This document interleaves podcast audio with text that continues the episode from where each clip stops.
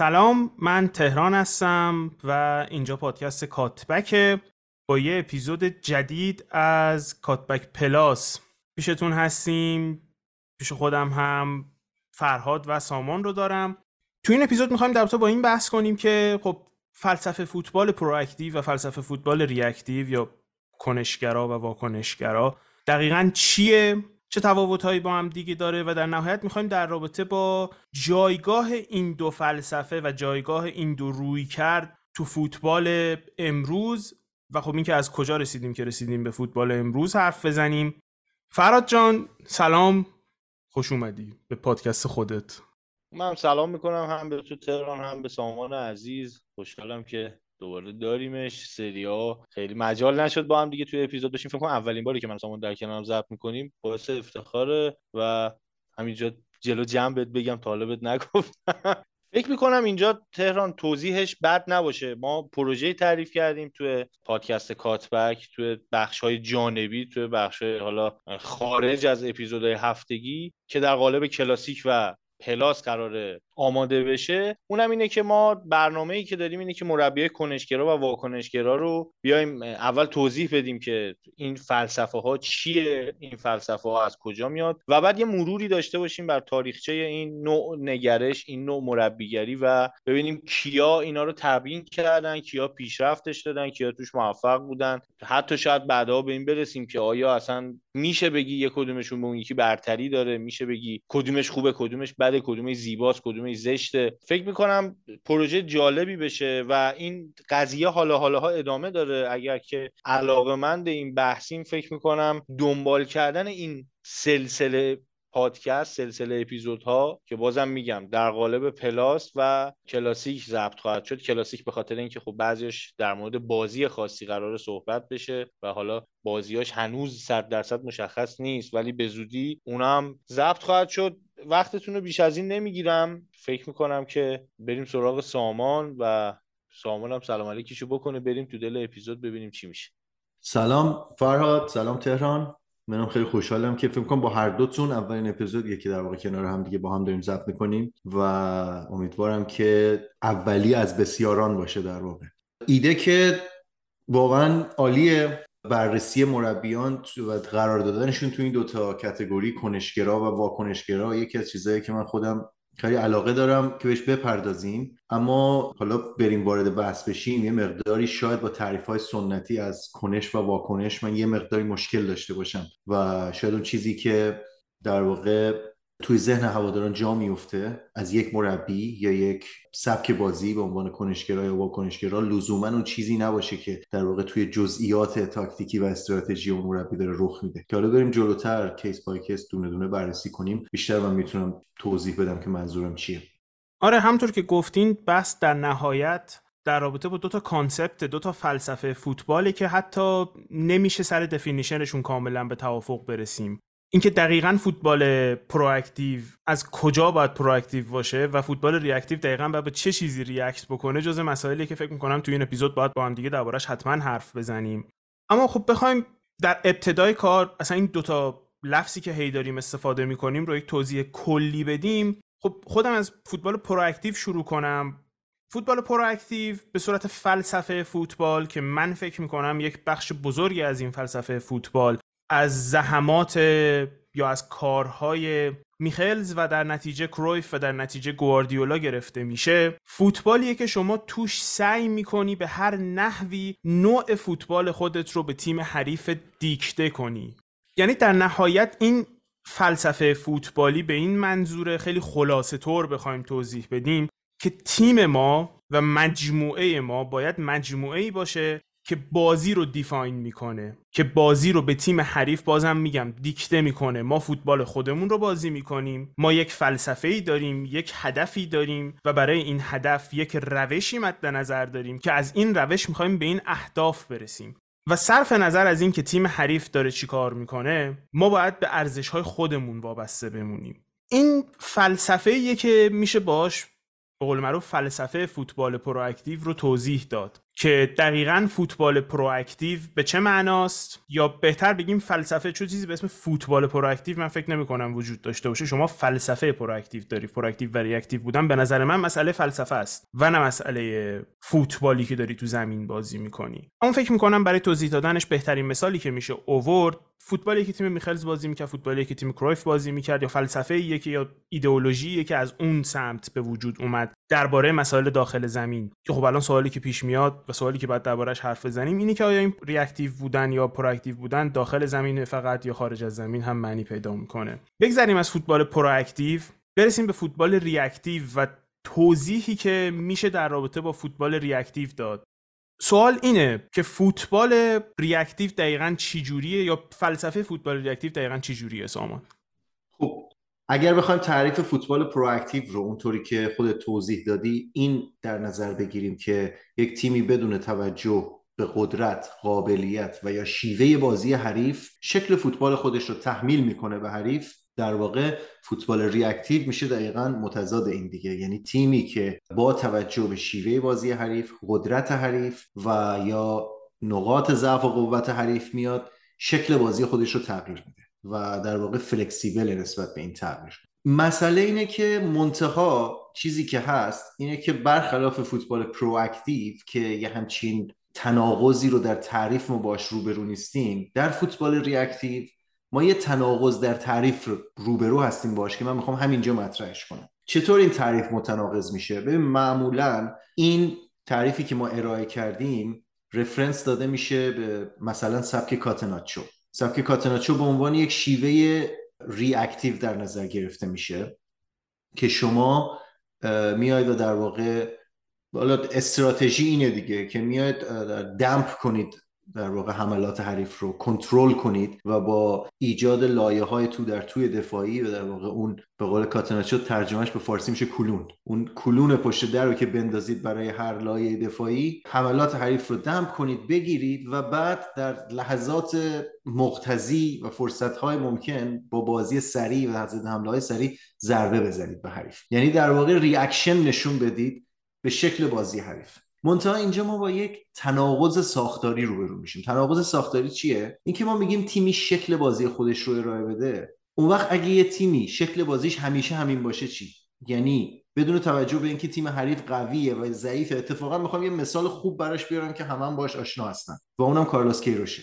ما یه مربی داریم که مربی تیم ملی خودمونم بوده که تقریبا بدون توجه به قدرت حریف بدون توجه به اینکه حریف چیکار داره می‌کنه و چه از چه جایگاهی در شکل بازی برخورداره تمرکز و هدف اولیش رو همیشه می‌ذاره روی زونال مارکینگ در واقع حساب شده و هدفمند برای جلوگیری از گور خوردن. تا جایی که موقعی که کمک مربی یونایتد بود داد هوادارهای یونایتد در اومده بود که آقا ما چرا جلوی مثلا بارنزلی هم که میریم بازی می‌کنیم ما باید هفت شوت به چارچوب داشته باشیم. حالا سوالی که پیش میاد این تناقضی که پیش میاد اینه که آیا کارلوس کیروش یک مربی پرواکتیو یا ریاکتیوه؟ چون در واقع شکل بازی خودش رو به یه نحو منفعلانه ای داره به حریف منفعلانه است ولی باز داره به حریف تحمیل می‌کنه. چون کارلوس کیروشه که حریف رو دعوت می‌کنه که بیاد و با لایه های فشرده دفاعی خودش مواجه بشه فراستریتد بشه مستاصل بشه و سرانجام فضا بده و ضربه بخوره. حالا این اینو جلوتر برمیگردیم به این موضوع. فعلا برای اینکه بتونیم بحث رو جلو ببریم توافق می‌کنیم روی این بحث که فوتبال ریاکتیو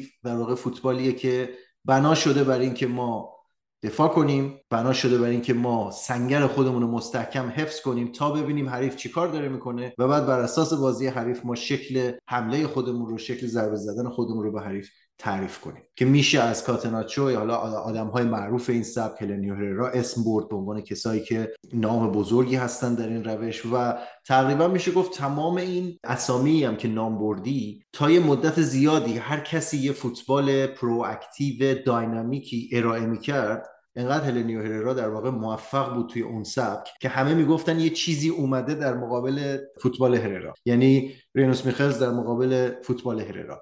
دیرتر آریگو ساکی حتی که اومد و در واقع اون تحولات عظیمی که ایجاد کرد تو فوتبال ایتالیا که کن فیکون کرد اصلا نگاه فوتبال رو اول در ایتالیا و بعد در جهان آریگو ساکی رو هم حتی می‌گفتن مقابل فوتبال هررا. پس اجازه بدید الان برای اینکه argument ما در واقع یک نقطه شروعی داشته باشه ما قبول کنیم که فوتبال هررا فوتبال reactive بوده و در مقابلش اون فلسفه هایی که اومدن این رو تغییر دادن در دهه های 70 و 80 فوتبال proactive بودن. من اینجا قبل از اینکه عرایزمو شروع بکنم این باید بگم که من انداختیم پیش دوتا خارجی هی reactive و proactive و این داستانا. من فارسیشو برای شنوندگان فارسی زبان عرض می‌کنم که کنشگرا و واکنشگرا هستن. کنشگرا میشه اون میخلز اینه که تهران عزیز لطف کرد توضیح داد. واکنشگرا میشن اونایی که سامان لطف کرد توضیحشون داد. اینا رو من بگم که من اینجا دیلماجم. قراره که برای شنونده فارسی زبان هم من یه کمکی برسونم اینا متوجه شن. در مورد کنشگر و واکنشگر و بحثی که سامان کرد حالا بحث بسیار درستیه خیلی هم منطقیه. ولی یه جورایی این بحث کنشگر و واکنشگرا رسیده به این که آقا کسی که واکنشگرا بازی می‌کنه از نظر من حمله می‌کنه به فضا.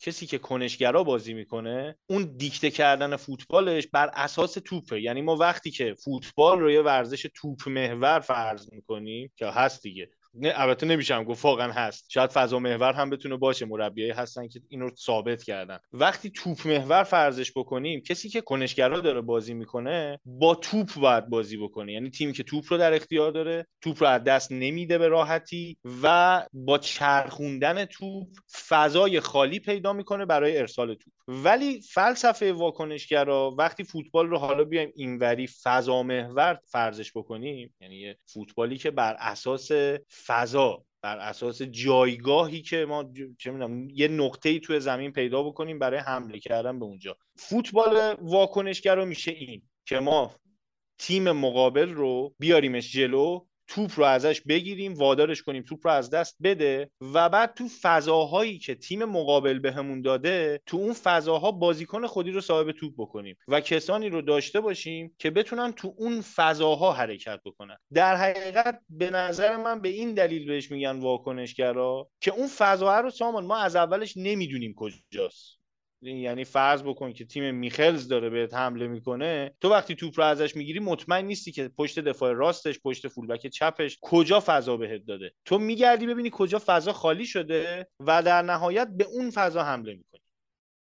فرهاد من با این چیزی که گفتی خیلی موافقم. یعنی به نظر من یک نقطه شروع بهتری برای ما تعریف می‌کنه در مقابل اینکه فوتبال کنشگرا و واکنشگرا چیه؟ حداقل می‌تونیم به یه توافقی برسیم. به جای اینکه بگیم تحمیل شکل بازی خود به حریف اگر فضا رو محور قرار بدیم یا رفرنس این قضیه قرار بدیم این این اتفاقا می‌تونه تعریف روشنتری ایجاد کنه. تیم کنشگرا تیمیه که خودش برای خودش فضا به زور ایجاد می‌کنه دقیقا به زور. و تیم واکنشگرا تیمیه که منتظر میمونه ببینه حریف چه فضایی بهش میده و از اون فضا استفاده کنه. اینطوری اون مثال هایی هم که زدیم به خوبی قرار می‌گیرن توی این کتگوری. فوتبال هلنیو هررا فوتبال کارلوس کیروش فوتبالیه که شما همون که گفتم دمپ می‌کنی حملات حریف رو نگاه می‌کنی و فضاهایی که خالی شد به محض خالی فوتبال مورینیو که حالا اسم دیگری هم به جای واکنشگرا میشه روش گذاشت بفودم فوتبال ترانزیشنال در واقع. فوتبالی که در واقع از, از زمان لحظه transition بهترین و بهینه ترین استفاده رو می‌کنه. ولی okay من اینو اینو خیلی قبول می‌کنم. چون تیمی که با توپ بازی می‌کنه یکی از مهمترین تیمی که مالکانه بازی می‌کنه یکی از مهمترین وظایفش یکی از مهمترین task هایی که تعریف میشه برای بازیکنان و unit بازیکنانی که دارن توپ رو میچرخونن اینه که شما چطور انسجام دفاعی حریف رو به هم بزنید دیگه. یعنی در واقع دفاع حریف رو که سعی می‌کنه compact فشرده و نزدیک به هم باقی بمونه مدام به حرکت در بیارید. این ور اونور تا اینکه نهایتا یه شکافی توش ایجاد کنید. بله این قطعا کنشه. البته همچنان اینکه دفاع کردن و حمله به فضاهای ایجاد شده لزوما یک عکت واکنشیه من می‌تونم باز انقلت بیارم روش ولی دیگه انقدر قشنگ گفتی که این کار نمی‌کنم و روی همین تعریف توافق می‌کنیم استفاده از فضای ایجاد شده یا چون می‌دونید چرا؟ به خاطر اینکه خیلی وقتا استراتژی های دفاعی می‌تونن تارگت کنن که کجا فضا ایجاد بشه. یعنی لزوما این نیست که فضا خود به خود رندوم ایجاد نمیشه. مربی که در واقع این سبک رو اجرا می‌کنه احتمالا اگه سطحش مورینیو یا سیمونه باشه یا هلنیو هررای خدا بیامرز باشه فکر نمی‌کنی بدونن که اون فضایی که قراره ایجاد بشه کجاست از قبل با آنالیز کردن تیم حریف. این یه مقداری باز اون بحث کنش و واکنش رو پیچیده می‌کنه. ولی okay بذار اینجا قبول کنیم. ایجاد فضا به زور یا استفاده از فضایی که حریف داده بشیم این حرفی که می‌زنی فرهاد حرفی که من هر موقع بحثش میشه از کرویف میگم. کرویف میگه که فوتبال بازی توپ و فضاست. و ما اگه بتونیم توپ و فضا رو همزمان کنترل بکنیم برنده ایم. حالا وارد اون نمی‌خوام بشم چون خیلی میشه حرف زد در اینکه کرویف در تو فوتبال چی فکر می‌کنه. اما حرف اصلی که کرویف می‌زنه اینه که خب چون بدون توپ تیم حریف نمی‌تونه گل بزنه پس توپ باید دست ما باشه. چون توپه که ما داریم باش بازی می‌کنیم. و از اونجایی که فوتبال بازیه که آفساید داره ما می‌تونیم بزرگی زمین رو تعیین کنیم. در واقع تیم مایی که می‌تونه سایز زمین رو تعیین کنه. پس ما توی دفاع میایم زمین رو تا جایی که می‌تونیم کوچیک می‌کنیم واسه تیم حریف و کوچیک کردن زمین برای تیم حریف از طریق اینه که ما خط دفاعمون رو ببریم بالاتر که پشت خط دفاع ما به خاطر آفساید حذفش از بازی. پس ما میریم وای میسیم جلوتر و فضا رو میبندیم و همونجا دفاع می‌کنیم. به قول خودش مثال میزن از گواردیولا که تا اگه فضا انقدی رو دفاع بکنی گواردیولا بهترین دفاع دنیاست در که نمی‌تونه تکل بزنه. و موقعی هم که ما توپ داریم میایم تا جایی که می‌تونیم زمین رو بزرگ می‌کنیم. یعنی این رو من ازت میپذیرم که خب آره بازی فوتبال بازی توپ و فضاست.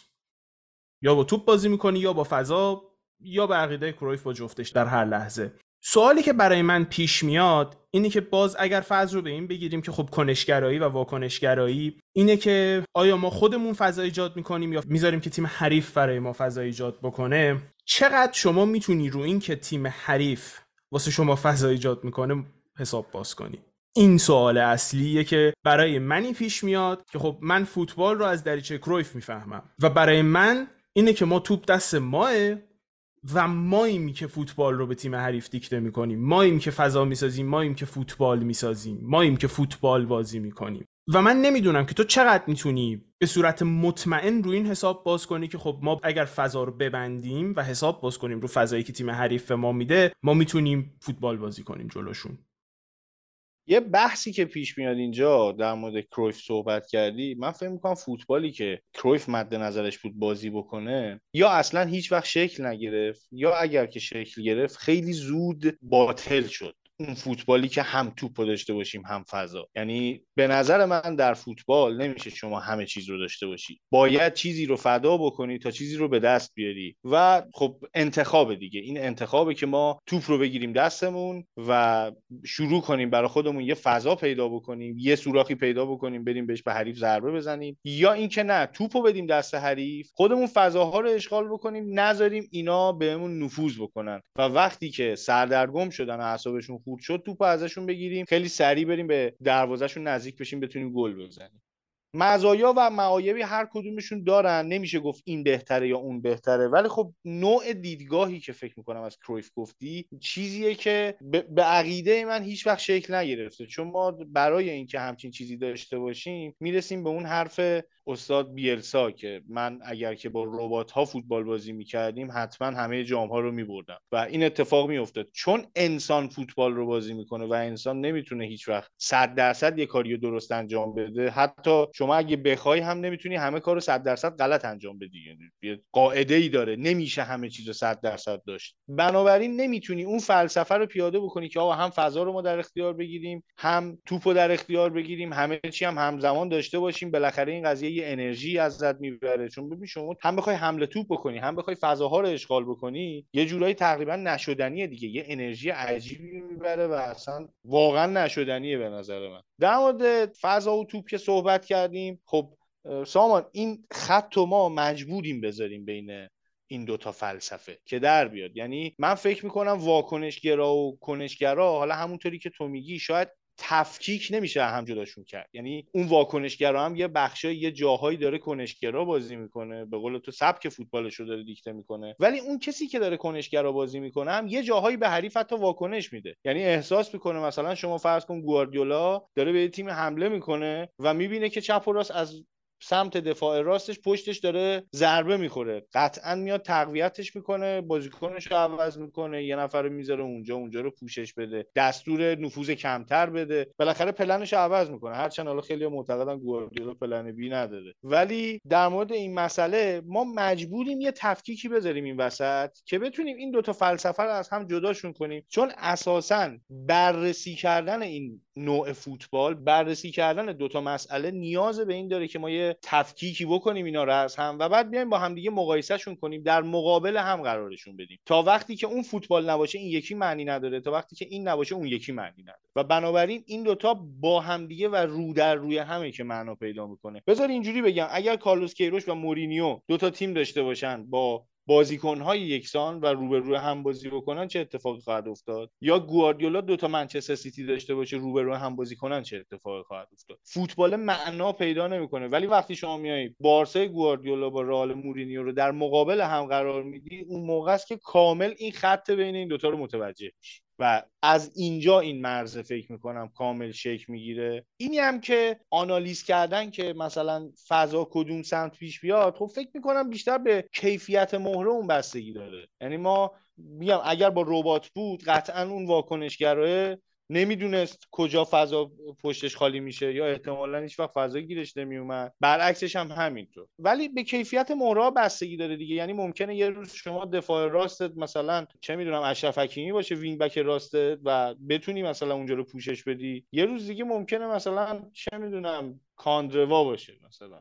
اون نمی‌تونه پوشش بده این فضا رو. و بنابراین اون قضیه که میگی یه موقع های اون واکنشگرا هم آنالیز می‌کنه و تصمیم می‌گیره که کدوم سمت بهش فضا بدن بیشتر به کیفیت مهره و اتفاقات بازی برمیگرده. فکر می‌کنم مربیایی که کنشگران در طول مدتی که تمرین می‌کنن یه کار رو مدام تمرین می‌کنن و کسایی که واکنشگراتر عمل می‌کنن یا واکنشگران یکی مثل مورینیو برای یک بازی شاید مثلا ده مدل ضد حمله رو بشینن برنامه ریزی بکنن. که اگه راست بهمون فضا دادن این کارو بکنیم چپ دادن این کارو بکنیم. و فکر می‌کنم مرزش اینجا مشخص میشه.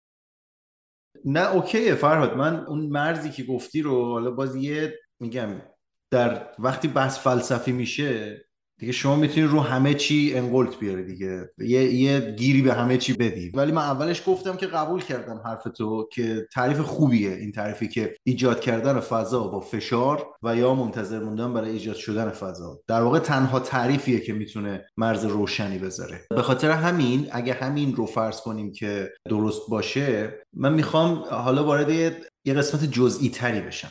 یعنی فرض کنیم که این تعریفمون باشه. یه چند تا تفاوت اساسی وجود داره بین این دوتا فلسفه. برای اینکه ما این تفاوت ها رو بهتر درک کنیم من برمیگردم در واقع به تعریف آریگوساکی از بحث استراتژی و تاکتیک. ما اگه بخوایم بیایم جزئی تر نگاه کنیم به کنش و واکنش حالا باید در بحث استراتژی و تاکتیک دقیق بشیم. بنابراین یک مربی می‌تونه استراتژیش واکنشگرا باشه. اما در ریز تاکتیک هایی که اجرا می‌کنه کنش داشته باشه. و برعکس مثلا مورینیو رو شما فرض کنید که داره 4 2 3 1 بازی می‌کنه دفاع mid block فشرده می‌کنه می‌تونه یه تاکتیکی تعریف کنه برای شماره دهش و wing چپش که اینا با مثلا حرکات با دویدن های کاذب فضا ایجاد کنن پشت دفاع راست حریف که اومده بالا. okay ه اینا رو همه رو من اینا رو همه رو میگم که بگم آقا ما اگه بخوایم گیر بدیم به کل definition بحث میشه گیر داد. ولی همون بحث فضا رو بحث ایجاد فضا رو که در واقع تعریف روشنی ایجاد می‌کنه. دیگه اینجا ما متوجه میشیم که ما با در واقع وقتی میگیم کنشگرا با گواردیولا و بیلسا و کرویف و میخلز طرفیم اینجا با مورینیو و سیمونه و هلنیو هررا و یه اسمی بگم که اصلا عمرم فکر نمی‌کردیم تو این پادکست بیاد چزار مالدینی طرف. عرض کنم که از این بحث که حالا بگذاریم تعریف روشن بشه وقتی به بحث ارزش گذاری می‌رسیم کار خیلی پیچیده تر میشه.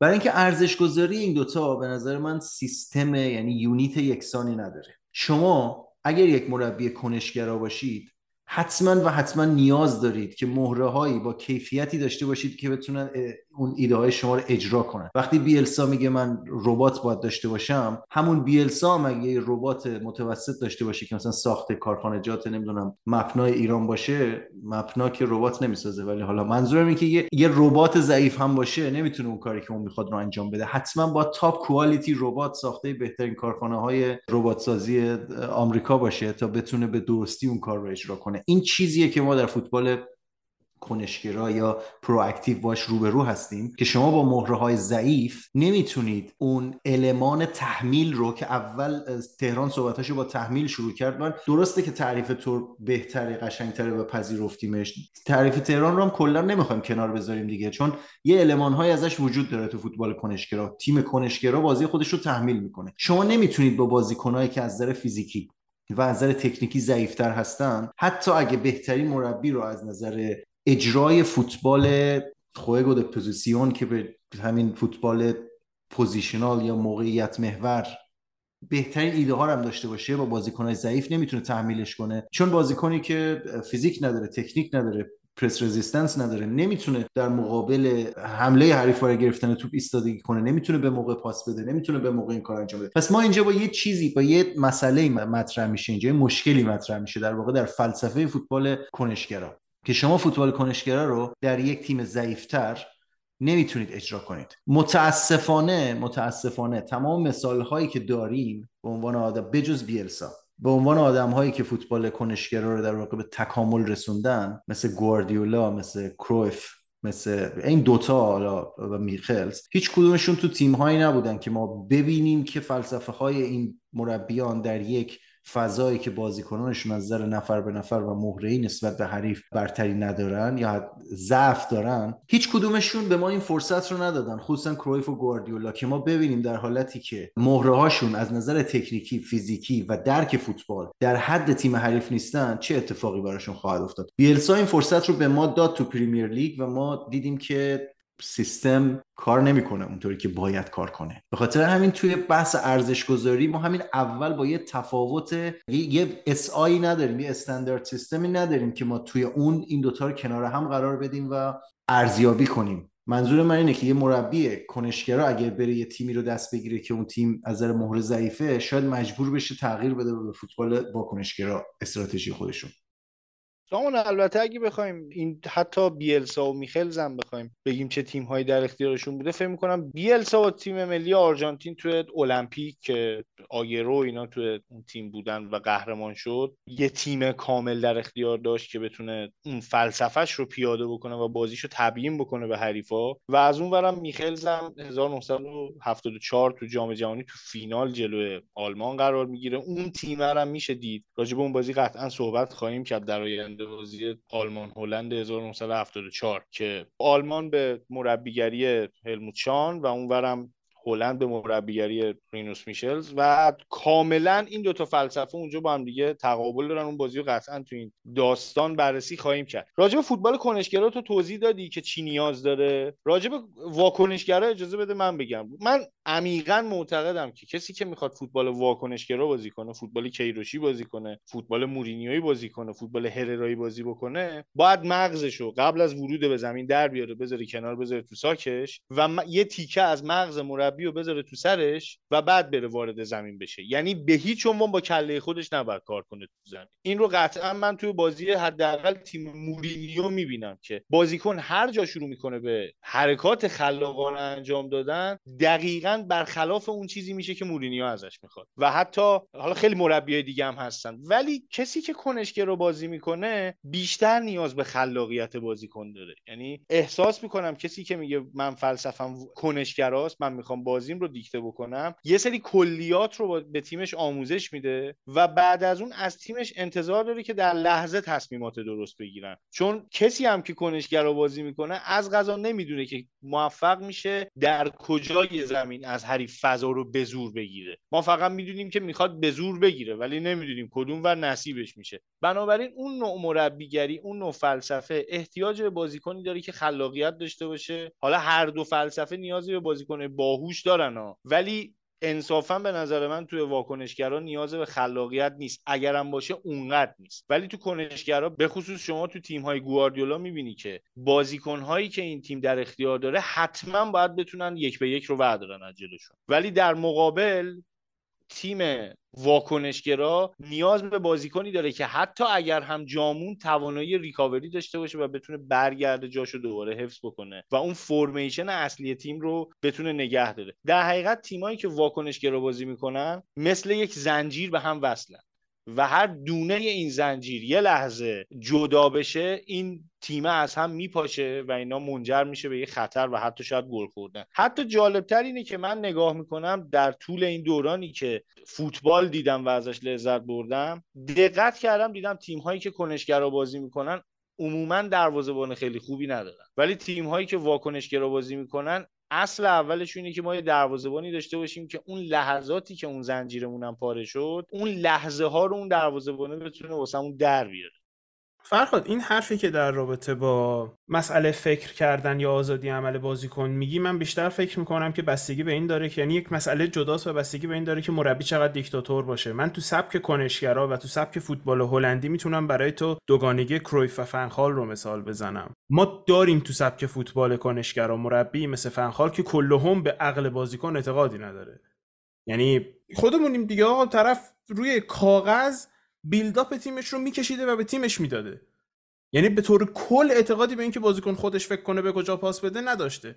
بیلداپ تیم کاملا مشخص بوده و شاید اون طرف اکستریم قضیه کرویفه که با جمله معروفش که قبل بازی میگه برین تو خوش بگذرونی. یعنی من قرار نیست به شما بگم. کرویف کاملا تفکرش اینه که اگر من قرار باشه به شما بگم چیکار کنین که خودم پول می‌گیرم خودم بازی می‌کنم. من برای چی به شما توضیح بدم چیکار کنی؟ شما بازی کنی شما باید بازی کنی. واسه همینه که من احساس می‌کنم این قضیه که میگی هرچند اینو من بهت میگم من نمی‌شناسم تیم واکنشگرایی که مربی بازیکناش آزاد بذاره. یعنی فکر می‌کنم این دوتا در تضادن به طور کل. چه فوتبالی که مورینیو بازی می‌کنه چه فوتبالی که کنته بازی می‌کرد چه فوتبالی که کیروش بازی می‌کرد این بحث زنجیری که میگی رو من تو دفاع کاملا می‌بینم.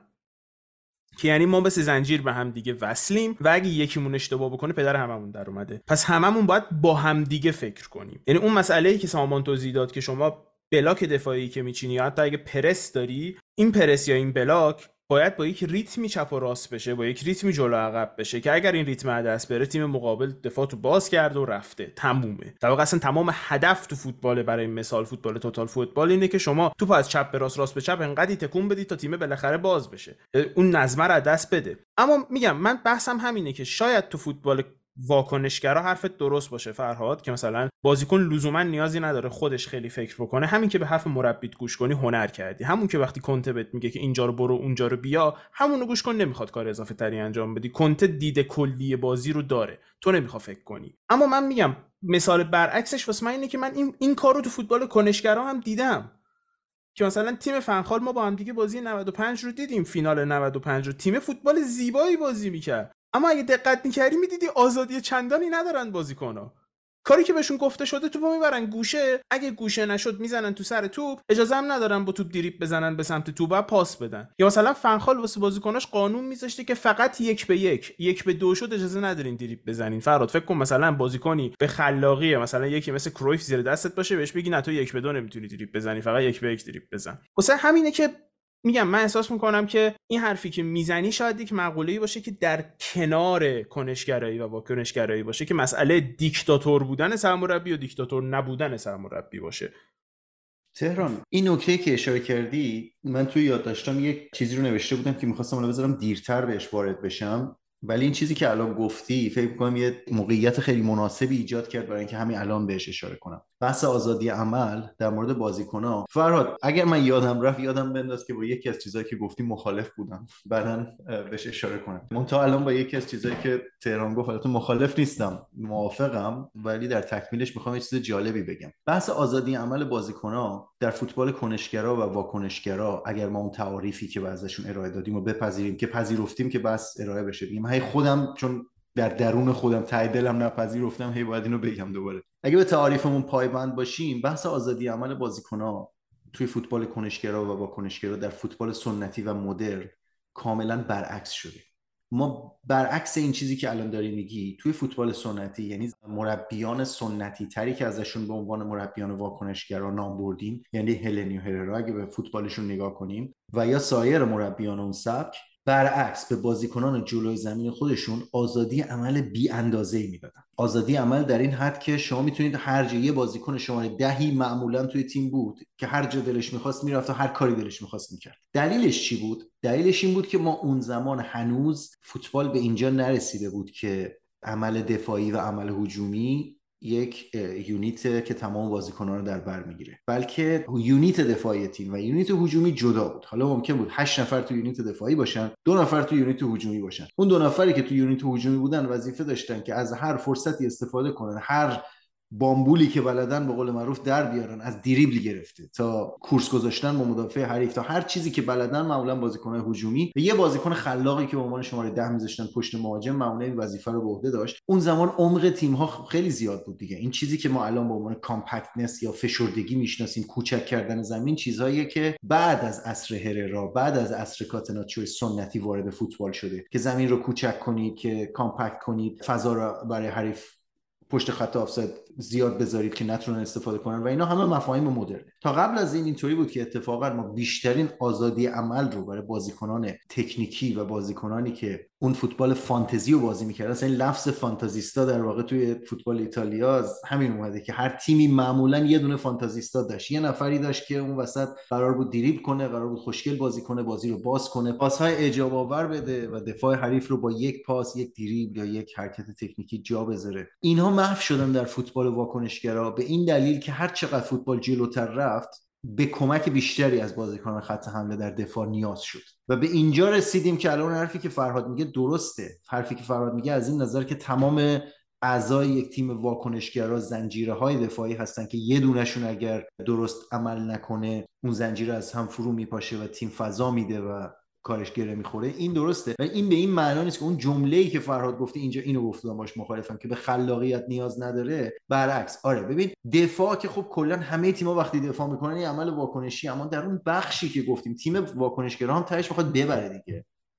این بردن که از در و دیوار که نمیریزه که بره تو گل. مثلا هر تیم واکنشگرایی نیاز به یه بازیکنی داره که بتونه اگر یه تیم واکنشگرایی می‌خواد مثل پورتو مورینیو قهرمان اروپا بشه یا مثل اینتر مورینیو قهرمان اروپا بشه مثلا. نیاز به بازیکنایی داره که بتونن تحت فشار و در فضای کم بازی سازی کنن در رنج زیاد.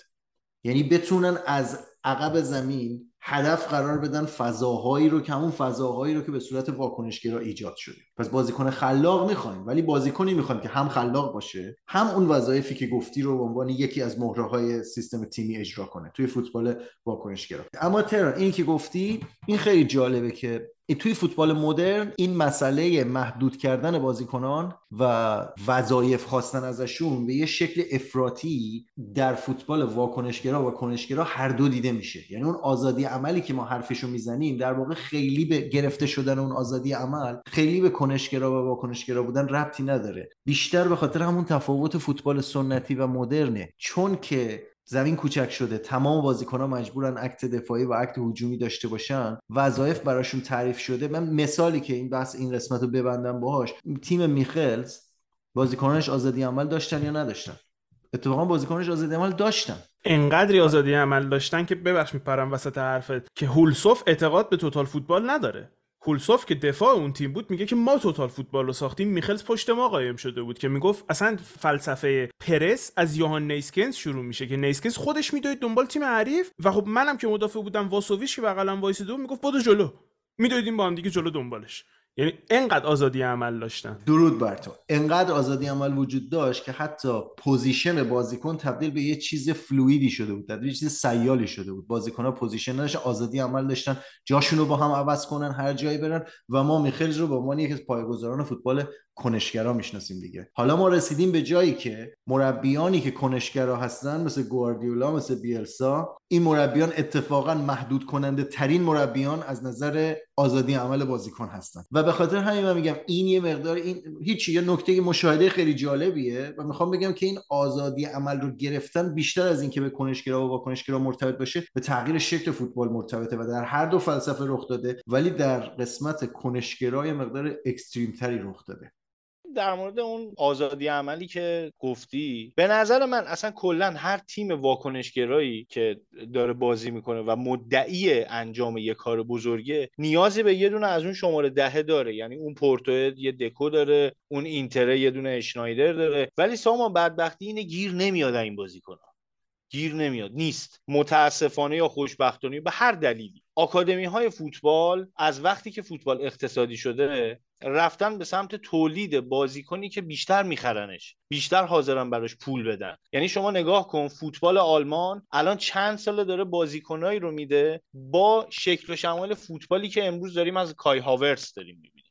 مثلا شما نگاه کن از نظر من یکی از اولین بازیکنهایی که توی این سبک فوتبال تولید شده در یه آکادمی آموزش پیش داده شده یولیان برانت. برانت گزینه کامل نشده ایه که انگار مثلا توی کارخونه رفتی و این بازیکنه رو مثلا تولید کردی. هنوز نمی‌دونی چه ضعفایی می‌تونه داشته باشه. آوردی توی بازی ازش استفاده کردی دیدی فلان چیزش خوبه فلان چیزش بده. توی update بعدی شده هاورتس توی update بعدیش الان میشه فلوریان ورتس مثلا.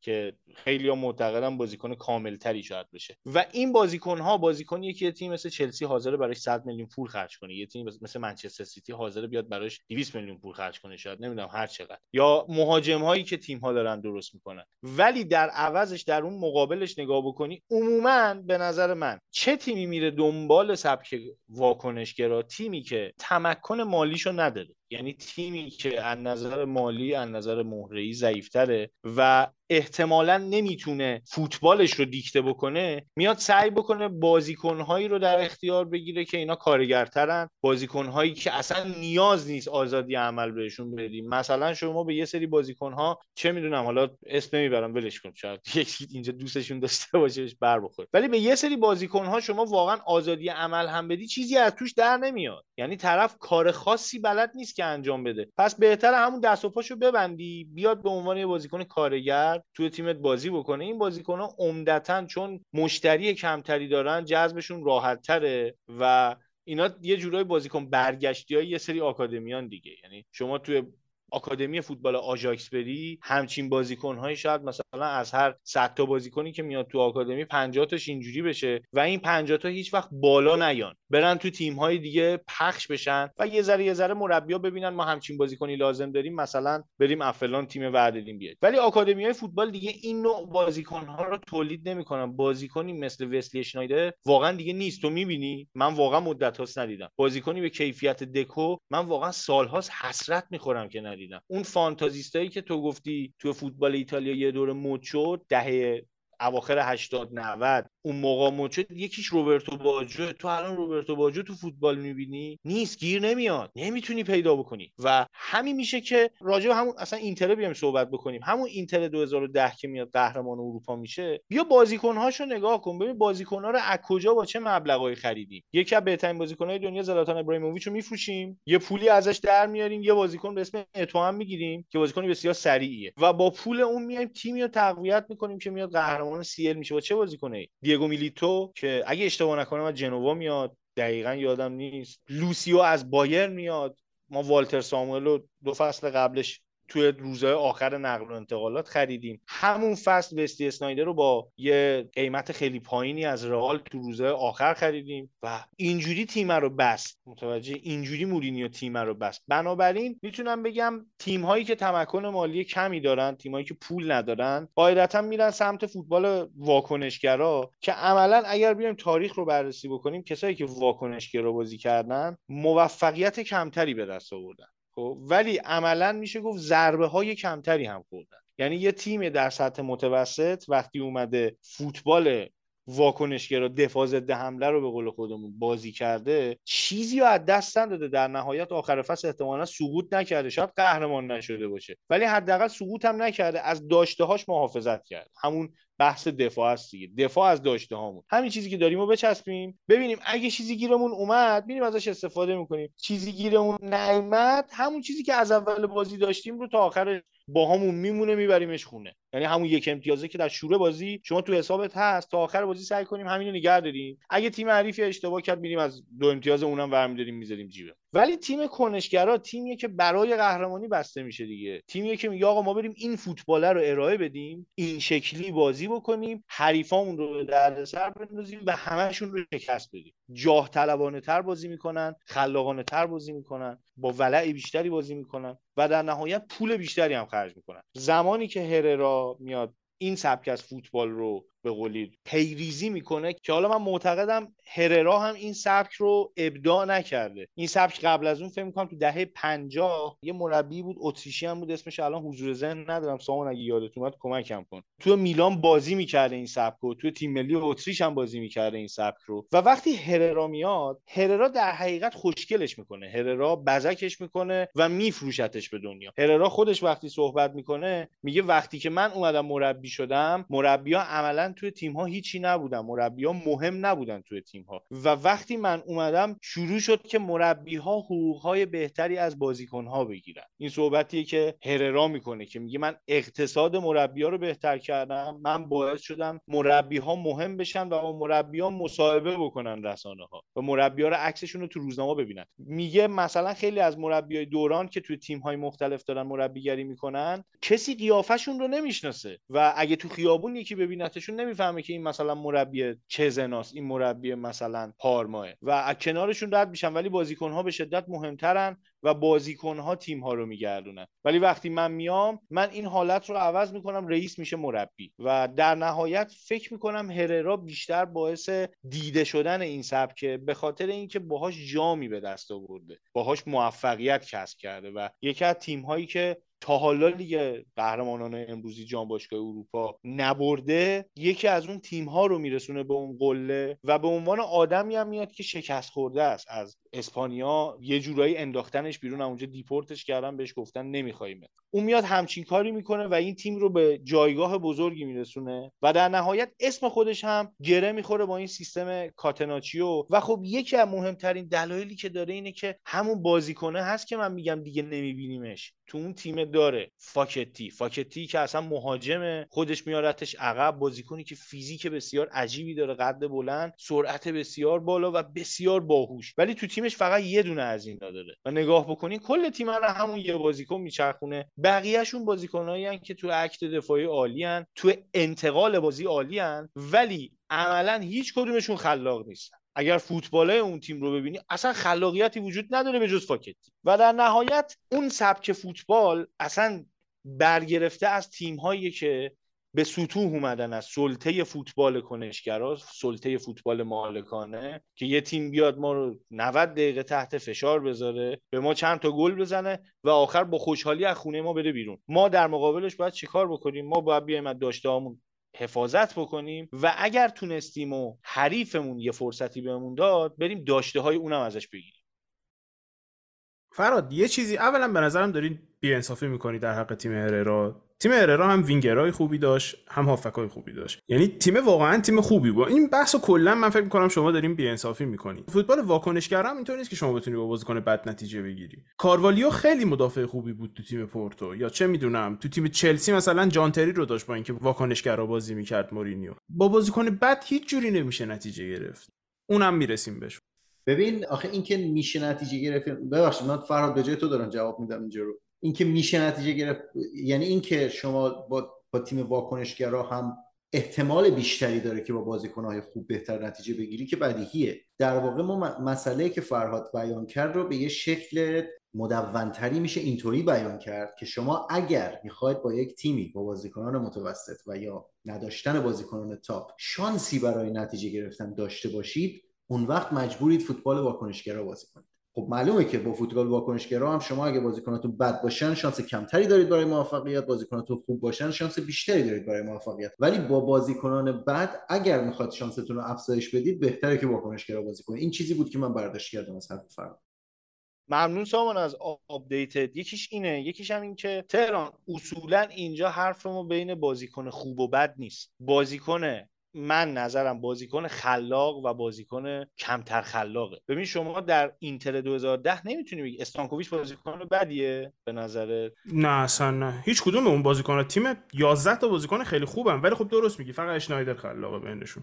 خلاقیت فقط مال اشنایدره. و خب بیا در مقابلش نگاه کنیم دیگه. بیا مقابلش بارسای 2010 نگاه بکنیم. شما خط که بوسکتس و ژاوی و اینیستا داشتن توش بازی می‌کردن رو جلوی هر تیمی بذاری خط اصلا به چشم نمیاد. یا خط حمله ای که اون مسی داره توش بازی می‌کنه رو هر جا بذاری اصلا به چشم نمیاد. بنابراین می‌تونم بگم وقتی شما کیفیت نداری کیفیت ببین کیفیتی که امروز ما داریم ازش صحبت می‌کنیم به زعم تماشاگر شما الان یه واژه یا سالهاست داری خیلی میشنوی. فوتبال تماشاگر پسند. فوتبال تماشاگر پسند الان اسمش چیه؟ فوتبالی که قبلا اسمش توتال فوتبال بوده. فوتبالی که یه روزی حالا یه موقعی می‌گفتن تیکی تاکا که از نظر من واقعا اون نبوده. همون توتال فوتبال از تیکی تاکا خیلی زیبا نیست. ولی فوتبالی که تماشاگر پسند نیست در مقابلش میاد میشه همون فوتبالی که ما 90 دقیقه دفاع بکنیم از داشتهامون حفاظت بکنیم و بعد بیایم بریم ببینیم چیزی گیرمون میاد یا نه توی بازی. این تفاوت بین این تیم هاست. شما در هر مقوله ای هر چقدر کیفیتت از خواسته هات بالاتر بره قطعا موفقیت بیشتری کسب می‌کنی. ولی عملا با تیمی که کیفیت کمی داره کیفیت پایین تر و متوسطی داره نمیشه فوتبال کنشگرا بازی کرد. مجبوری واکنشگرا بازی کنی. ولی به همون قدرتی که فرهاد تو میگی که با بازیکنهای یا برای تیمهای کوچیکتر فوتبال واکنشگرایی بهتره من فکر می‌کنم که اگر شما کوالیتی لازم رو تو تیمت داری و کنشگرا بازی نمی داری در حق خودت و استعدادی که تو تیمت داری جفا می‌کنی. ظلم داری می‌کنی. اگر بازیکن با کیفیت داری و این شانس رو ازشون می‌گیری که کیفیتشون رو نشون بدن. حالا بحث داره بحث اینکه کیفیتشون کجا باشه هم هست شما ممکنه یه عالم بازیکن با کیفیت داشته باشی ولی فوتبال مناسب براشون فوتبال واکنشی باشه. اینو متوجهم. اما اگر شما 4 تا 5 تا هافک تو تیمت داری که همشون با توپ راحتن اینکه شما توپ دستت نباشه تمام بازی به نظرم می‌رسه به مرز احمقیت که خب ما چهار تا آفک تو تیممون داریم که چهار تاشون به توپ خوبن. چرا توپ دست ما نیست؟ تران لزوما خب این چیزی که داری میگی برمیگرده به اون چیزی که باشگاه می‌خواد دیگه. حالا شاید چهل سال پیش مثلا فوتبال انقدر پروژه محور نبوده ولی خب فوتبال امروز کاملا پروژه محوره و اون پروژه‌ای که شما تعریف کردی به جذب به بازیکنت خیلی کمک می‌کنه. تو اونجاست که می‌فهمی چه بازیکنی باید داشته باشی. من قاعدتا میگم اگر شما واقعا بخوای فوتبال واکنشی بازی بکنی همچین بازیکنایی داشتن واقعا خب ظلم به قول تو در حق اون بازیکن ها که دیدیم دیگه نمونه های زیادی هم دیدیم. حالا نمی‌خوام خیلی بستش بدم خیلی کشش بدم این قضیه رو. ولی خب وقتی می‌خوای فوتبال کنشگرا هم بازی بکنی قاعدتا با یکی مثل دژان استانکوویچ نمیشه. با یکی مثل دیگو میلیتون نمیشه همچین فوتبالی بازی کرد. یعنی هر کدوم مهره های خودشون می‌خواد. من فقط حرفم اینه که میگم فوتبال واکنشگرا در جواب اون فوتبال تولید شده. یعنی اون توتال فوتبالی که ما می‌بینیم کل زمین رو در اختیار بگیریم توپ رو در اختیار بگیریم فضا رو در اختیار بگیریم برای چی میگم اون فوتبال کرویف مثلا شکل نگرفت؟ برای اینکه در مقابلش دوباره یکی اومد سبک هلنیو هررا رو اجرا کرد و دوباره اون سبک رو زنده کرد اومد شروع کرد به اون فضاها ضربه زدن. چون همونطور که گفتم نمی‌تونی شما همیشه فضا رو داشته باشی یه جایی از دست در میره اون لحظه ها رو بیایم استفاده بکنیم. این کلیته که من دارم میگم. حالا مثال هایی که می‌زنید درسته به وجود میاد. مثلا در میگی بسیار دیکتاتور فنخال رو اجازه بده اصلا ببریمش توی category دیگه ای این آدم انقدری بزرگ هستش که بخوایم برای خودش یه category جدا درست بکنیم که فنخال رو ببریم اونجا آریگوساکی انقدر بزرگ هست. بذاریمش یه وره دیگه اصلا توی field دیگه راجبش صحبت بکنیم. ولی خب در کلیت همونطوری که سامان گفت حد و مرزی بین این وسط وجود نداره قاعدتا. برای فهمیدنش برای اینکه این فوتبال ها رو بخوایم بفهمیم چه اتفاقی میفته مجبوریم یه مرزی بذاریم وسطش. چون باید این دوتا با هم دیگه مقایسه بشن که عیب هاشون در بیاد قشنگی هاشون در بیاد تفاوت هاشون در بیاد و مجبوریم این مرزه رو بینشون قائل بشیم. فرهاد اون صحبتی که کردی در مورد کاتناچو اون یه مقدارم گذشت دیگه. تو تهران خیلی بحث جالبی رو داشتیم پیش میبردیم. فقط چون پرسیده بودیم من بگم درسته. توی شد ریشش به اتریش برمیگرده و تیم ملی اتریش و مربی های اتریشی و سوئیسی در واقع بنیانگذار این سبک بودن. و حتی توی خود ایتالیا هم هررا پیشگام این سبک نبود. یعنی یه مربی بود به اسم نره روکو که اون در واقع ایجاد کرد اینو مربی. ولی خب همونطور که گفتی هررا به تکاملش رسوند و بر قله فوتبال اروپا ایستاد با این سبک. و به همون چیزی که من اول اشاره کردم هر کی بعدش می اومد یه چیزی می آورد می‌گفت من اینو آوردم ضد فوتبال هررایی یا مخالف اون. به خاطر همین دیگه با اسم هررا معروف شد من می‌خوام یه نقطه‌ای بذارم روی یکی از چیزهایی که تهران گفت و یک سوال ازتون بپرسم در واقع. تهران برگشت گفت که وقتی شما بازیکنایی دارید که با توپ خوب هستن و در واقع می‌تونی فوتبال کنشگرا باهاشون به خوبی بازی کنی این ظلمه که بیای فوتبال با کنشگرا و یا فلسفه واکنشگرا رو اجرا کنیم با این بازیکن. ما اینجا باید یه چیزی رو بپذیریم. اونم اینه که حداقل تا الان تا به امروز جهان مربیگری به این شکل که مربیان تقسیم میشن همونطور که خودمون الان تقسیمشون کردیم به دسته های مختلف و یک مربی همراه امضای خودش و همراه استراتژی خودش میاد وارد یه تیم میشه. اینکه یه مربی بتونه نگاه خودش رو فلسفه خودش رو در واقع اسکول خودش رو تغییر بده کار اصلا آسونی نیست. چون که پشت هر کدوم از این فلسفه ما میگیم یه موقعی شما می‌بینید تو این گروه های هواداری مثلا صحبت میشه میان میگه که آقا این تیم چرا اینطوری بازی می‌کنه؟ شروع می‌کنن تو این اپلیکیشن هایی که فرمیشن می‌سازن بازیکن از اینجا می‌کشن می‌برن می‌ذارن اونجا دو تا می‌برن اونور میگن آقا این تیم باید اینطوری بازی کنه. درک این مسئله که حتی کوچکترین تغییری نسبت به چیزی که تیم تمرین می‌کنه بازی می‌کنه به این سادگی نیست که مثلا ویدیو گیم که نیست که شما اینو برداری از اینجا ببری بذاری اونجا اونم همون لحظه انجام بده. و احتیاج به این داره که شما تمرین های متناسب با اون استراتژی رو ایجاد کنید تو تمرین تیم. تاکتیک های متر... گفتیم دیگه استراتژی رهنمود کلیه که احتیاج به تاکتیک هایی داره که زیر اون استراتژی تعریف بشه. همه اینا باید از نو تعریف بشه. پس به خاطر همین ما نمی‌تونیم یک مربی رو حداقل در جهان فعلی فوتبال اینطوری نقد کنیم که بگیم آقا تو چرا داری از بازیکنهای کنشگرا فوتبال واکنشگرا می‌گیری؟ چون اون مربی فوتبالش واکنشگرا. اگر انتقادی هست باید به این باشه که آقا ای صاحب باشگاه ای مدیر ورزشی باشگاه شما چرا مربی واکنشگرا گذاشتی بالا سر بازیکنایی که اینا با هم مچ نیستن؟ این از این بحث. هر چه فریاد دارین بر سر مدیرا بزنین. اینو من همیشه میگم. یک سوالی حالا می‌خواستم ازتون بپرسم. چقدر فکر می‌کنید جهان فوتبال داره به این سمت میره که مربیا هم مثل بازیکن ها نقششون هیبریدی بشه؟ من یک مثالی از نقش بازیکن می‌زنم توی این قضیه. ببین ما توی فوتبال قدیم مهاجمای نوک تقریبا همیشه تا زمانی شاید تا دهه 90 بگم بیشتر تقسیم می شدن به نوع کلاسیک و false nine. و یک مرز مشخصی بین این دوتا وجود داشت. هر چقدر ما جلوتر اومده این مرز محوتر شد. که الان ما می‌رسیم به جایی که مهاجمایی باشون سر و کار داریم که نمی‌تونیم دقیقا بگیم اینا false nine دارن بازی می‌کنن یا مهاجم نوک دارن بازی می‌کنن. مثال بارز هری کین که انگار دو تا نقش رو داره همزمان اجرا می‌کنه. هم میاد عقب بازی سازی می‌کنه هم در زمان لازم توی box مهاجم نوکه و داره اون کار رو انجام میده. مرز از بین رفته. توی بازیکن خب چون یه نفره و قراره وظایف خودش رو به عهده بگیره خیلی کار ساده تریه آیا تو جهان مربیگری ما به جایی خواهیم رسید که یک مربی بتونه همزمان هم یک مربی کنشگرا باشه و یک مربی واکنشگرا باشه. مثالی که الان داریم شاید نزدیکترین کسی که میشه اسم آورد ازش در سطح اول فوتبال جهان ناگلزمن باشه. که من فصل قبل نه فصل قبلش فکر می‌کنم بود که شاید هم این فصل قبل بود الان دقیقا خاطرم نمیاد. توی یک نیم فصل ناگلزمن با تا سیستم بازی کرده بود.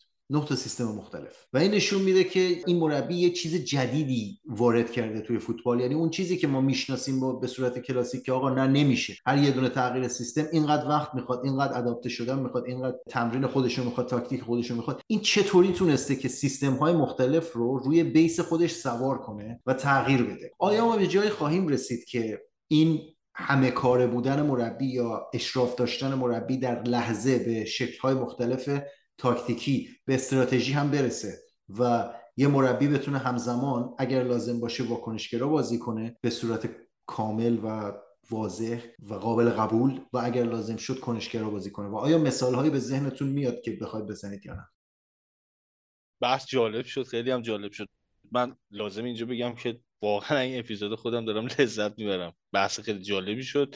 در مورد این قضیه سامان من کلا با اینکه فوتبال مدرن بگیم یه مقداری مشکل دارم. چند هفته پیش با همین تهران نشسته بودیم داشتیم یه بازی می‌دیدیم همون فینال آژاکس و میلان 1995 و من اونجا به این نتیجه که واقعا اگر بخوایم به این فوتبال بگیم مدرن در حق اون فوتبال جفاست. یعنی واقعا اون فوتبالی که من می‌دیدم اون عملکردی که داشتم از یه سری بازیکن ها می‌دیدم تو اون بازی غیر قابل توصیفه. نمی‌تونی به اون فوتبال بگی فوتبال کلاسیک به فوتبالی که الان داریم می‌بینیم بگیم مدرن فوتبالی که حالا در مورد مثلا بازیکن ها تو داری میگی میگی هیبریدی واقعا دلم می‌خواد دوباره برگردیم به اون عملکرد اون بازی فرانک رایکارد یه نگاهی بکنیم. ببینید که چطوری یه بازیکن می‌تونه هم یه شیش ball winner باشه هم می‌تونه یه بازیساز باشه هم می‌تونه یه box to box باشه هم می‌تونه mezzala باشه. همه چی بود تو اون بازی. همه کار کرد و لذت میبردی از بازیش. در مورد این قضیه که مثلا یه مثالی می‌زنی در مورد یکی مثل هریکین من معتقدم نه اینا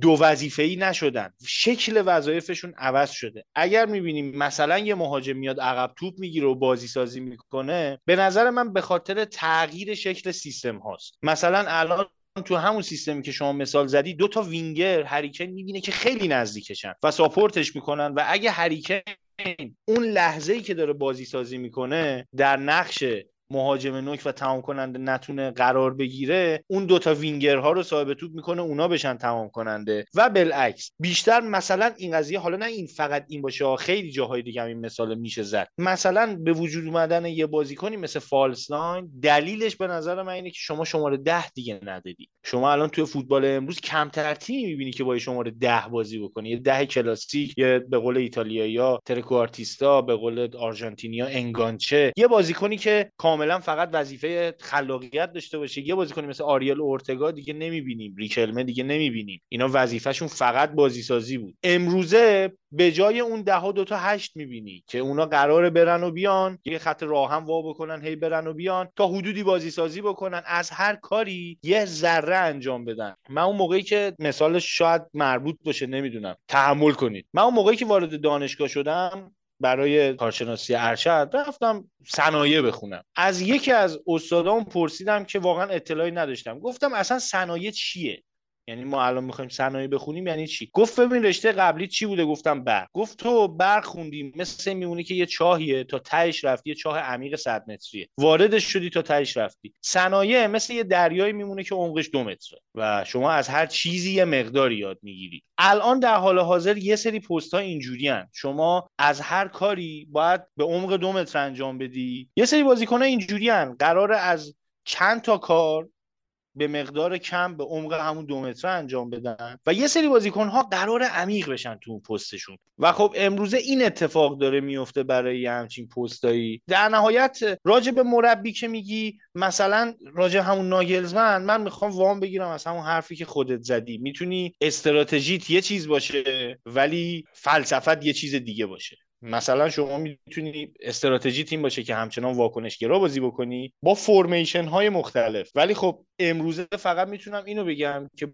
مثلا بذارید اینجوری بگم. بازیکن های امروز در فوتبال امروز تعداد بازیکن تاکتیک پذیر یه مقداری بیشتره. تاکتیک پذیر از چه نظر؟ از نظر اینکه شما یه بازیکن راست پا رو می‌تونی بذاری وینگر راست برات بازی بکنه و یه عملکرد قابل قبولی داشته باشه. می‌تونی همونو بذاری wing چپ به عنوان inverted winger همچنان برات عملکرد نسبتا خوبی داشته باشه. یا یه بازیکنی که مثلا پستش هشته یه بازیکن پست هشت رو توی سیستم 4 3 می‌تونی به عنوان یه هشت بازی بدی. توی سیستم مثلا 4 2 3 1 می‌تونی به عنوان یکی از اون double pivot بازی بدی. و در نهایت فکر می‌کنم یه مقدار تاکتیک پذیریه بهتر شده. یه مقداری انگار تو آکادمی ها با بازیکن ها چیزهای بیشتری داره کار میشه. چیزهای بیشتری دارن بهشون آموزش میدن. دلیل اصلیش هم امکاناته. شما برگردی به دهه هفتاد میلادی بریم مثلا تمرین های رئال مادرید رو ببینی شاید اون زمان خودش قوی ترین نوع تمرین پیشرفته ترین نوع تمرین باشه. ولی من پیروز یه ویدیو دیدم از تمرین مثلا رئال از امکانات تمرینی رئال مثلا در مورد ایستگاهی زدن. که همه بازیکن ها میان شروع می‌کنن ایستگاهی زدن یه خط دفاع رباتیک درست کردن یه نفر یه دکمه می‌زنه اینا سه متر میپرن بالا این بعد بین اینا بزنه تو گل.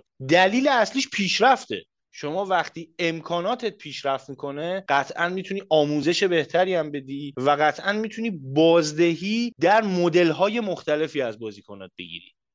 در رابطه با این حرفی که زدی فرهاد من از دو تا آکادمی که می‌شناسم دارن چی کار می‌کنن تو آکادمیشون یعنی آکادمی آژاکس و آکادمی چلسی می‌تونم برات مثال بزنم که در واقع دستور از بالاست که بازیکن باید تو بیشتر از یک position و تو بیشتر از یک نقش راحت باشه. برای مثال چلسی الان تقریبا تمام فوتبالیستایی که تولید می‌کنه فوتبالیستای چند پستن. مثال شاید همین آرماندو برویایی باشه که تازه قرارداد 6 ساله تمدید کرد با چلسی. فوتبالیستی که خب می‌تونه به عنوان شماره 9 بازی کنه به عنوان target من چون فیزیکشو داره ولی خب می‌تونه به عنوان شماره 10 هم بازی کنه می‌تونه به عنوان شماره 9 رومینگ بازی کنه. بازیکنی که بالاخره جوری تربیت یافته شده که بتونه چهار تا کار رو انجام بده. نه فقط مثل قدیم که یک فوتبالیست یک کار رو انجام می‌داد مگر نابغه هایی امثال کرویف. واسه همینه که من این حرفی که تو زدی رو می‌تونم کاملا ازت بپذیرم.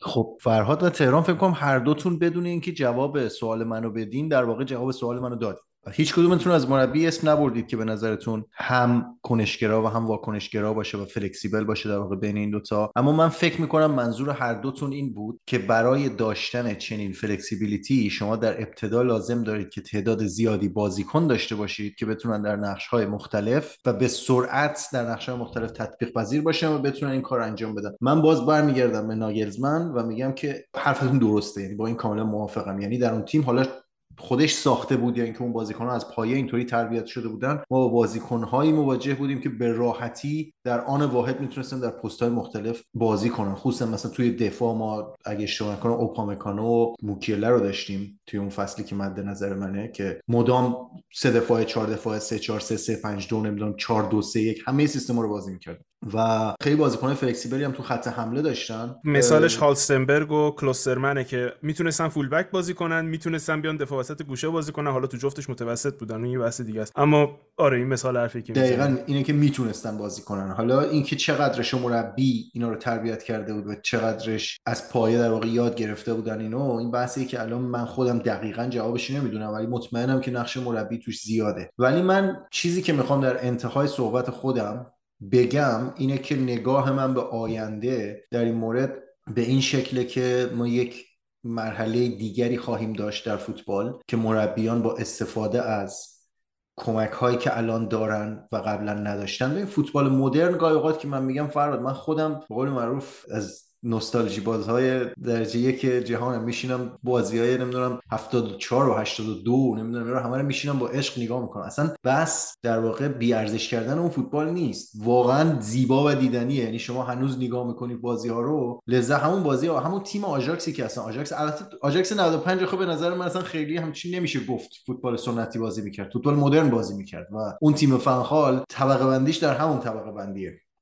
و دقیقا هم اون سال اصلا به یک شکل وحشتناک شما فینال دیدی که یکیش بردن توی گروهی هم میلانو فکر کنم سه تا بهش زده بودن. اصلا نابود کرده بودن همه رو. دو تا دو تا فکر می‌کنم برای دو هیچ. حالا بگذاریم از اون بحث من فکر می‌کنم آینده ما رو به جای خواهد رسوند که مربیان با توجه به کمک های زیادی که از جهان مدرن دارن یعنی data science کمک هایی که تکنولوژی و علم به تمرین می‌کنه. تغذیه. توانایی اینکه آنالیز فردی بازیکنان رو و مانیتورینگ فردی بازیکنان رو از طریق همون علم داده پردازش داده تحت کنترل بگیرن و کمک هایی که قبلا نداشتن. اینا باعث میشه که مربیان بتونن راحتتر تمرکز بیشتری داشته باشن روی مباحث فنی و تاکتیکی خودشون و پیشرفت و اطلاع خودشون در واقع در سیطرهشون به بحث فنی. قبلا اینطوری نبوده. ما مربیانی داشتیم که حتی در سطح خیلی بالای فوتبال مقام آوردن قهرمان شدن ولی اونقدر عمق و غنای فنی نداشتن حتی.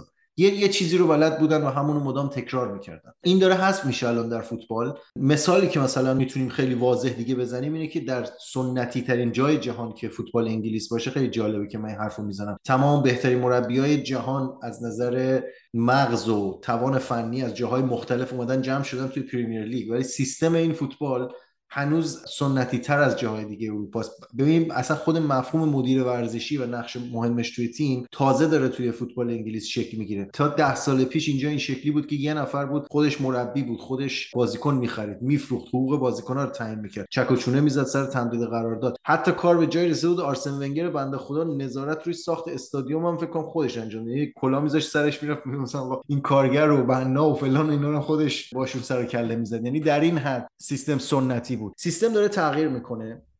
مربی ها به نسبت گذشته بیشتر و بیشتر می‌تونن وقت بذارن زمان بذارن انرژی بذارن روی مباحث فنی بازی. و این به نظرم در آینده نوید ظهور مربیانی رو میده. حالا این چند سال دیگه این حرف ما می‌تونیم برگردیم بهش و این می‌رسیم یا نه. که دیگه نتونیم ما به این سادگی الان اینا رو تقسیم بندی کنیم توی این کتگوری های کنشگرا و واکنشگرا. رفقا اساسا هر اون چیزی که ما امروز داریم و هر اون چیزی که امروز به وجود اومده متأثر از یه سری محدودیته. برگردیم به دهه 90 نیمکت تیم ها رو یه نگاهی بکنید تیم های بزرگ البته. مثل رئال حالا منچستر آرسنال یوونتوس میلان. این تیم‌ها رو بیایم نیمکتش رو یه نگاهی بکنیم. بیایم به اوایل 2000 نیمکت تیم‌ها رو یه نگاهی بکنیم. و همینجوری بیایم جلو تا می‌رسیم به یه جایی یه منطقه‌ای به اسم شروع داستان فرپله مالی. این فرپله مالی خیلی تیم‌ها رو دستشون رو بست که آقا مثلا ببین سال 1999 اینتر می‌تونست یه سری بازیکن داشته باشه مثلا می‌تونست ویری داشته باشه رونالدو داشته باشه زامورانو داشته باشه چه می‌دونم رکوبا داشته باشه همه این بازیکن ها رو برای یه پست مهاجم می‌تونست داشته باشه و در هفته فقط یکی یا دو تا نهایتا اینا می‌تونست بازی بکنه و پول و دستمزدی که به این بازیکن ها قراره بده و پولی که بابت خریدشون پرداخت کرده رو می‌تونست بده مشکلی نداشت. حتی اگه ازشون استفاده نکنه. یه سری محدودیت ها به وجود اومد. یک حفظ رخکن یه سری بازیکن قاعدتا راضی نیستن که روی نیمکت بشینن و به عنوان بازیکن ذخیره بازی رو شروع بکنن. بنابراین اینا اگه هر هفته بشونیشون رو نیمکت حتی اگه بهترین بازیکن دنیا رو جلوشون تو ترکیب اصلی بازی بدی اینها سرصداشون در میاد رخکن تو به هم میریزن برات حاشیه درست می‌کنن. دو مسائل مالی که شاید مهمترینشه.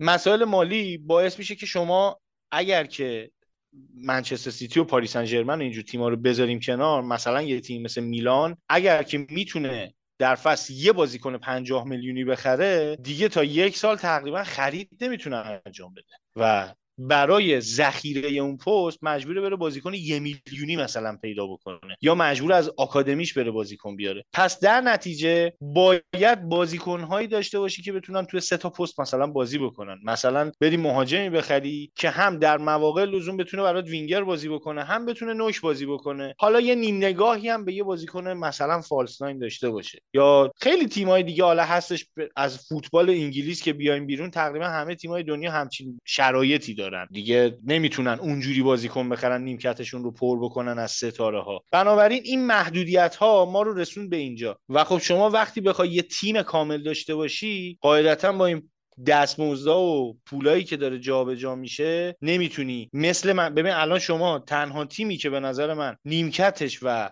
داخل زمینش هر کدوم یه تیمه فکر می‌کنم به جز منچستر سیتی نداشته باشیم. حالا اگه داریم شما به من بگین. مثلا شما الان ببینید منچستر سیتی هالند میره بیرون جولیان آلوارز میاد تو. هر دو تا بازیکنای top. پنج تا وینگر آماده هر کدومشون رو بکشی بیرون اون یکی رو بیاری جاش از اولی بهتره. هافبک همه آماده همه سطح بالا. ولی مثلا میاد چه می‌دونم یه تیم مثل چلسی رو نگاه می‌کنی با اینکه پول زیادی خرج می‌کنه ولی انگار اون برنامه ریزی رو نداره.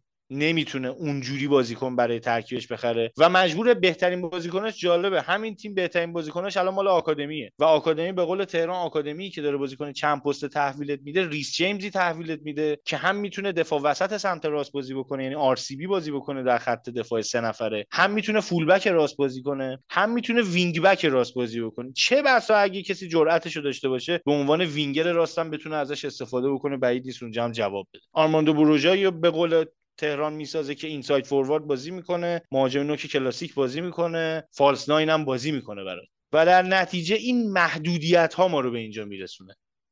بحث فوتبال کنشگرا که میشه فرهاد ببین بحثی که من همیشه دارم اینه که من کرویف رو به عنوان یک package پذیرفتم. و بخشی از package کرویف اگر این فوتبال آرمانگرایانه باشه که تو میگی که فوتبال سختی اجرا کردنش بخشی از این قضیه اینه که ما خودمون فوتبالیست خودمون رو تولید می‌کنیم. فوتبال کنشگرا فوتبال به شدت گرونیه.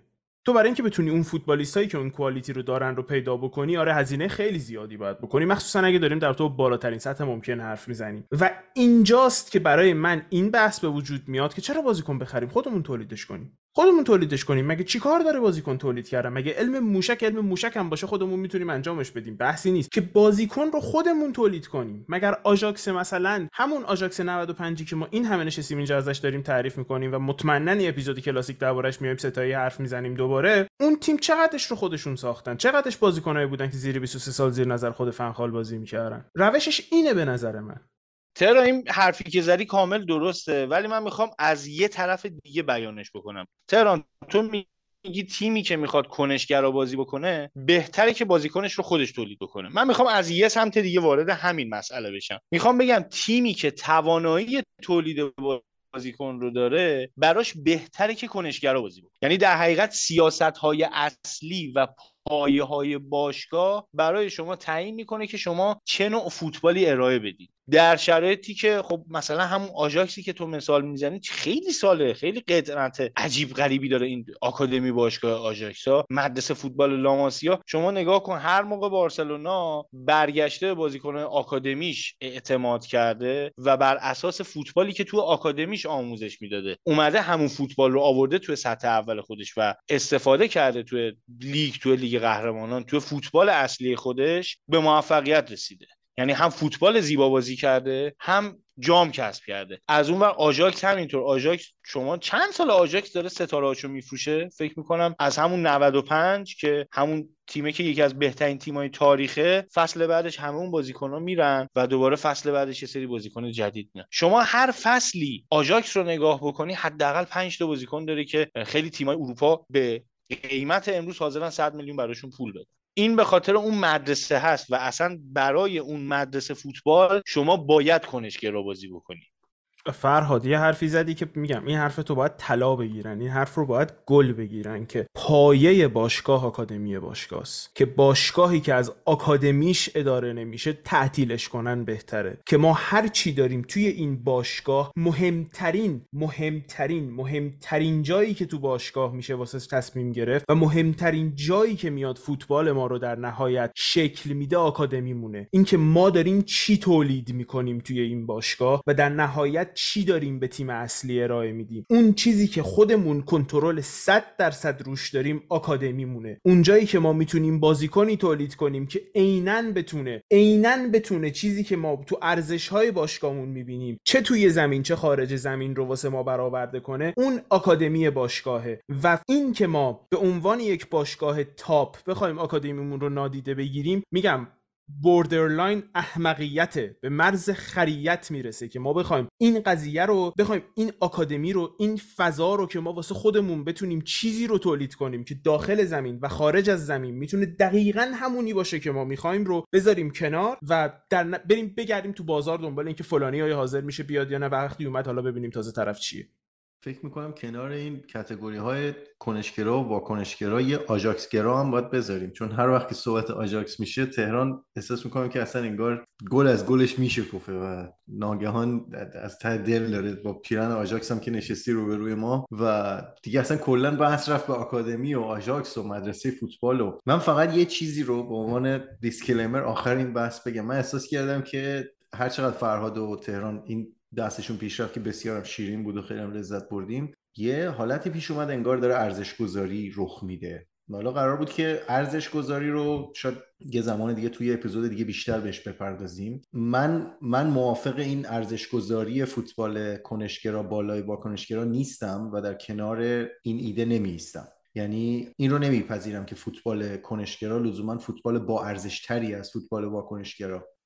سامان کاملا باید موافقم. بحثی که پیش اومد فکر می‌کنم از نظر مبلغ از نظر هزینه بود از نظر دخل و خرج بود که این ارزش گذاری به وجود اومد. یعنی مثلا شما نگاه بکنیم برای اینکه فوتبال گواردیولا رو بازی بکنی فصلی 200 میلیون باید بازیکن مثلا بخری. باید بهترین بازیکنهای جهان رو در اختیار داشته باشی. ولی برای فلسفه مورینیو شاید تعداد بیشتری بازیکن لازم داشته باشی ولی قیمت بازیکن ها اونقدی بالا نیست. دستمزدهای اونقدر بالاتری نمی‌گیرن. در حقیقت میشه گفت برای فوتبال کنشگرا شما باید سلبریتی در اختیار داشته باشی. چون فوتبال کنشگرا به زعم من سوای این که باید در زمین بتونه فوتبالش رو دیکته بکنه باید قلب تماشاگرا هم فتح انگار یه وظیفه بر دوش فوتبال کنشگرا. فوتبال واکنشگرا نه انگار داره با کل دنیا میجنگه. یعنی با اون طرفداری که برگشته میگه که آقا شما مثلا در فصل 20 تا بیشتر گل نزدی 40 تا بیشتر گل نزدی. من اون تیم رو دوست دارم که 100 تا گل زده. شما 40 تا گل زدی من دوستت ندارم. در صورتی که هنر اون تیمه که در یه فصل 10 تا گل خورده تقریبا نادیده میمونه. شما الان اینترنت رو بالا و پایین بکنی هزار تا آمار می‌بینی از بازیکنایی که چند تا گل زدن. ولی چند تا آمار می‌بینی؟ از مثلا بارسی که در طول مثلا یه فصل چند تا clean sheet داشته تیمش. متوجه چی میگم؟ این چیزها شاید من و تو ماهایی که خیلی دیگه خوره فوتبالیم و خیلی دیگه عمیق شدیم تو این بحث تاکتیکه میم راجع به سرچ می‌کنیم. ولی طرفداری که عمده پول فوتبال رو میده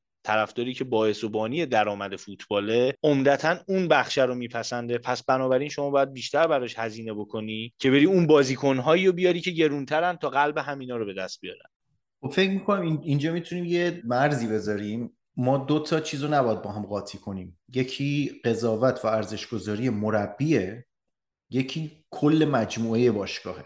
این دوتا رو اگر بتونیم از هم تفکیک کنیم شاید بتونیم به یه نقطه ای برسیم که با هم به یه توافقی برسیم. آره منم معتقدم که اگر یک باشگاه یک مجموعه بازیکنانی در اختیار داره یا بازیکنانی پرورش میده که می‌تونن فوتبال کنشگرا بازی کنن می‌تونن فوتبالی بازی کنن که با من با این حرف کاملا موافقم که عموم تماشاگران فوتبالی رو از تیمشون میپسندن که توپ رو در اختیار بگیرن توپ رو بچرخونن و برگردیم به تعریف اول اپیزودمون فضا رو ایجاد کنن و بگیرن از تیم حریف نه اینکه منتظر ایجاد فضا بمونن. اما شاید منصفانه نباشه که ما یک مربی رو با بازیکنانی که در اختیار داره بخوایم قضاوت کنیم که تو چرا سبک فوتبالت با کنشگراس یا کنشگراس چون اون مربی همونطور که گفتم همراه سبک خودش میاد به باشگاه. اگر مربی میسمچ داره تطابق نداره با بازیکنان تیم این مشکل مشکل سیاست گذاری باشگاه نه مشکل اون مربی.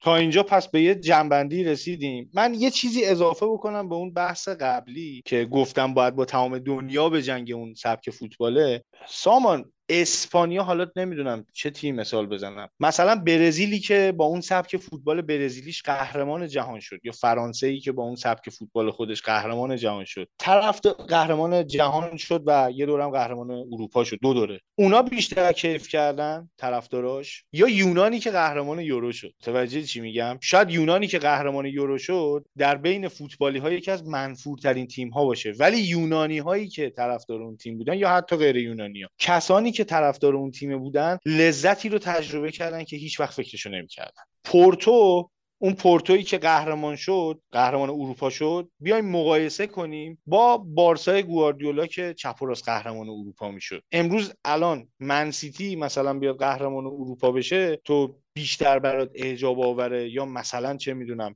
یه تیم حالا خیلی سطح پایین تر مثال نمیارم یه تیم سطح پایین تر بیاد قهرمان اروپا بشه. قطعا شما وقتی با این سبک فوتبال به یه موفقیتی می‌رسی نصف بیشتر دنیا باید دشمن میشن. ولی اون عده کمی که هستین طرفدار اون تیم این در نهایت شادترین آدمای روی زمینی. و در ادامه صحبت تو که ارزش گذاری نکنیم کاملا درسته. تیمی که واکنشگرا قهرمان میشه همون جامی رو می‌گیره که تیمی که با بازی کنشگرا اون جام رو می‌گیره. بله در نهایت هم به این نتیجه رسیدیم که هر فریادی دارین سر مدیر و مالک بزنین. این بحث رو من انقدر میگم تا اصلا اسم من رو با این بحث یادتون بمونه که هر موقع هر مشکلی تو باشگاهتون بود قبل از اینکه به بازیکن یا مربی ایراد بگیرین اول به مدیریت ایراد بگیرین. همین بحثی که ما اینجا کردیم در رابطه با کنشگرا و واکنشگرا. اگر تیمتون کنشگرا بازی می‌کنه وقتی بازیکن واکنشگرا داره به جای که به مربی ایراد بگیرین به مدیر ایراد بگیرین. برعکسش هم همینطور. هرچی داد دارین سر مدیرتون بزنین مدیر رو تو میدون شهر اعدام کنین. اصلا مشکلی نیست. مدیر حق کارشه کسی که تصمیم می‌گیره وظیفشه باید انتقادم تحمل کنه. خیلی این بحث جالبی میشه که چیزی که داری میگی حالا مدیر رو باید اینطوری هم که حالا تو میگی نه ولی به نظر من آره به نظر مدیران ورزشی نقششون چه در موفقیت تیم ها و چه در شکست تیم ها یه مقداری چون پشت پرده هستن و جلوی صحنه نیستن. کمتر بهش پرداخته میشه. مثلا نقش ماروتا در قهرمانی اینتر بعد از یک ده سلطه نه سال سلطه یوونتوس چیزیه که خیلی کمتر بهش پرداخته شده. همه از کنته حرف می‌زنن در حالی که مثلا کمتر کسی به ماروتا پرداخته. نکته دیگری هم که من فقط اینو دلم نیومد نگم بعد از بحث فرهاد نه تنها یونانی ها از قهرمانی یونان خیلی بیشتر حال کردن بلکه من هم از قهرمانی یونان خیلی بیشتر حال کردم. اون فوتبال فوتبالیه که شرف داره به اون بازی مالکانه و کنشگرایی که اسپانیا تو جام جهانی 2010 ارائه می‌داد. و به شدت کسل کننده. ببین یه موقع ما فوتبال کنشگرا داریم. یه موقع ما یه چیزی داریم که در واقع کشتن فوتباله. شما دارید با حفظ مالکیت بازی بازی رو می‌کشی در واقع. این یه چیزیه که حالا من دیگه تو این اپیزود واقعا فرصت نیست راجبش حرف بزنیم. چون بحث ارزش گذاری شده می‌خوام بگم که حالا هر گردی هم گردون نیست و هر فوتبال کنشگرایی هم لزوما توتال فوتبال نیست. توتال فوتبال نیست. مرسی. آره من بحثم رو دیگه تمام می‌کنم تو این اپیزود. فکر می‌کنم با این حرف که اگر بخوایم صحبت ارزش گذاری رو بکنیم فکر می‌کنم یک مجال دیگری میطلبه که با هم صحبت کنیم که این دوتا فلسفه نسبت به هم چه ارزشی پیدا می‌کنن. خیلی ممنونم فراد و تهران. خیلی لذت بردم از این اپیزود و بحث با شما. بله خلاصه که بازم میگم ما سال پیش تیممون نتیجه نگرفت. من خودم به شخص نظرم این بود که بریم کریستوف شبایخر رو وسط شهر اعدام کنیم. کسی گوش نمی‌کرد تو شهر ما متاسفانه. اما در کل امیدوارم که از اپیزود لذت برده باشین. امیدوارم که بحث جالبی بوده باشه. خودم لذت بردم از بحثی که با ساما و فرهاد کردم و اینکه موضوع به خودتون باشین طبق معمول می‌دونین که کجا می‌تونین پادکست کاتبک رو پیدا کنین. اگر نمی‌دونستین که الان گوش نمی‌کردین که بالاخره می‌دونین که دارین از جایی گوش می‌کنین. به خودتون باشین و اینکه خداحافظتون.